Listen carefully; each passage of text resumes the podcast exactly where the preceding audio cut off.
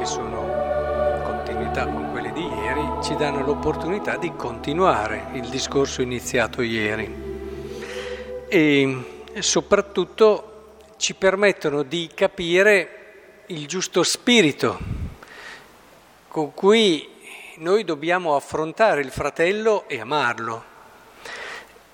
Dicevamo ieri che Gesù dice queste cose perché è il modo migliore di vivere.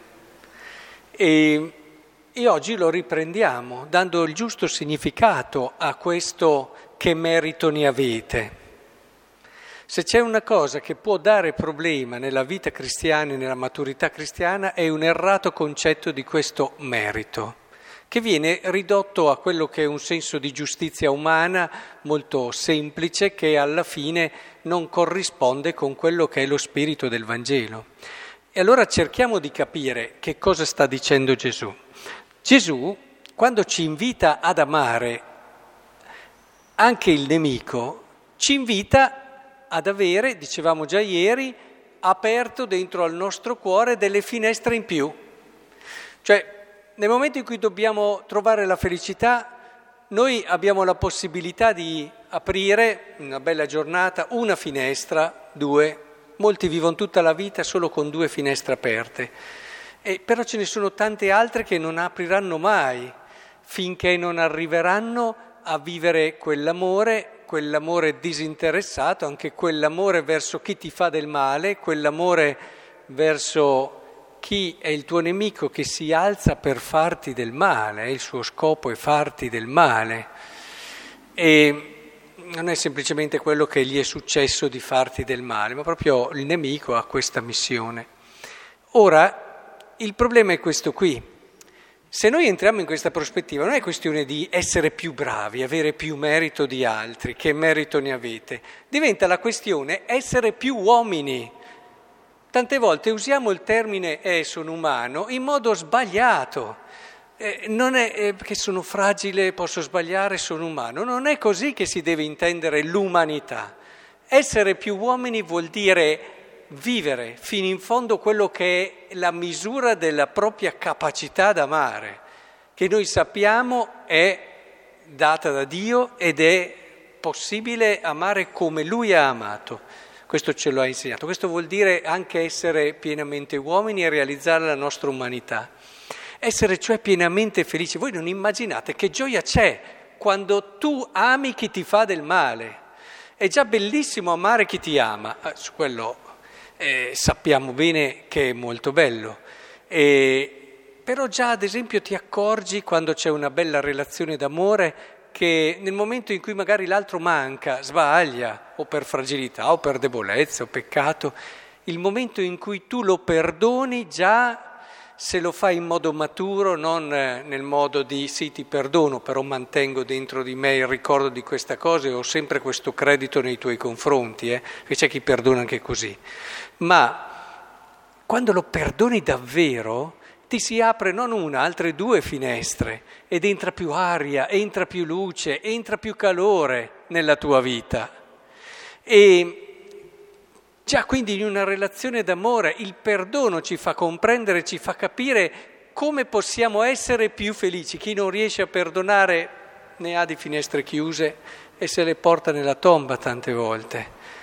E pensate, l'unica possibilità che avevamo di vivere e di vivere l'amore, di vivere la gioia di Dio nella nostra vita, l'abbiamo rimpicciolita al non riuscire ad amare chi ci fa del male, a perdonare chi ci ha fatto del male e così via.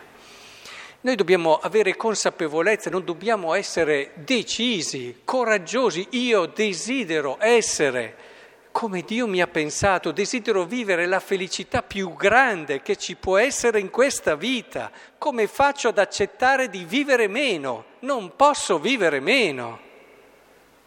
Ora, se accetto questo, ecco che allora capiamo che l'amare chi ti fa del male ti permette di raggiungere livelli di felicità ancora più grandi. Eh, sono amori diversi, intendiamoci, l'amore di intimità, di amicizia, l'amore esclusivo, ha delle caratteristiche uniche. che non è detto che tu debba avere nei confronti di chi ti ha fatto del male o nei confronti dei fratelli in generale. Sono due tipi di amore, una è carità, l'altra è più intimità, amicizia, e che può assumere anche varie forme. Però credo che sia importante cogliere che in quello che è l'orizzonte dell'amore, che è un orizzonte talmente ampio che è infinito, proprio perché ci parla di Dio, ci rendiamo conto che non è tanto il sentirci più bravi, non è tanto avere più merito nel senso umano del termine, ma è vivere meglio, vivere di più, vivere sentendo come vive Dio e lo sentiamo nella nostra carne, nella nostra pelle, nel nostro modo di essere. Ci sentiamo così vicini a Dio che le parole che ci ricordano che la vita di Dio è in noi non sono più così lontane diventano familiari perché sono vissute, le sentiamo dentro profondamente. Ora anche il tema della prima lettura del peccato, che abbiamo già parlato ieri, che è molto peggio a volte lasciar fare gli altri eh, che fare e commettere un delitto in prima persona, e, però è molto bello questo pentimento, no? che Dio stesso rimane colpito. E a volte penso che il peccato può essere un aiuto, eh, pur senza volerlo fare apposta, però non ce n'è bisogno, perché tanto più o meno tutti pecchiamo, eh, almeno come dice la scrittura.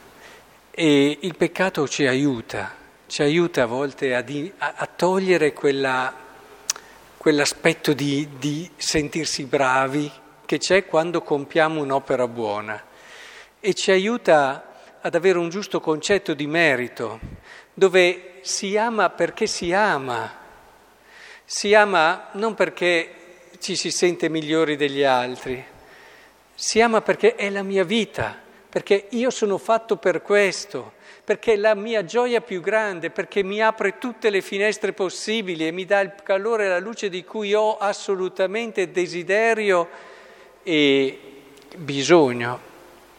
Quindi è importante che anche le dimensioni e i momenti dove ci sentiamo mancanti sappiamo viverli come un'occasione per capire meglio lo stile dell'amore, quello che è il modo di vivere il dono agli altri, anche quando facciamo dei servizi, verso gente che magari non se lo merita o anche verso gente che se lo merita, ma questa insidia no, del sentirsi bravi che poi ci porta a giudicare, terribile perché poi è tutta una catena e, e ci fa sentire siamo sempre noi, facciamo noi, gli altri non fanno niente, intendiamoci, spesso è così. E, e, e bisognerebbe che tutti facessero, però è diverso il modo di lamentarsi di chi sta vivendo una pienezza. Eh, ne ho sentite tante, immaginate in questi anni, di persone che si, che si lamentavano perché, perché, loro facevano e gli altri non facevano. E, e si vede la differenza. Un conto è un lamentarsi stanco, un lamentarsi di chi non ha goduto della freschezza, della bellezza del suo servizio, perché probabilmente non l'ha vissuto con questo spirito. E, e invece è il constatare da parte di altri quasi un rammarico, perché vedono che tanti stanno perdendo la possibilità di essere felici come loro. È molto diverso, eh? intendiamoci, molto diverso. Ecco allora, in questa prospettiva io prego il Signore che ci dia questa visione evangelica noi troppo spesso riduciamo a una visione troppo umana il cristianesimo. Per questo non sentiamo bisogno di pregare più di tanto, di fare più di tanto momenti anche di esercizi spirituali. Bisogna fare, diciamo. Stiamo attenti a queste prospettive, molto pericolose, molto pericolose. Fare importante, ma entrare nella prospettiva del Vangelo, eh, se no non capiremmo neanche Gesù. Se fosse qui, molti lo criticavano per quello. Ma allora non fai niente, sei un mangione, un beone. Cioè, dati da fare, lavora. E ha lavorato e ha dato la vita Gesù, ma è soprattutto lo spirito con cui ha vissuto che non è così immediato e bisogna che pian piano ci entriamo, grazie alla preghiera, grazie ad una conversione quotidiana, grazie a un lavoro che ci permette di essere il luogo in cui lo spirito parla, si manifesta e ci trasforma.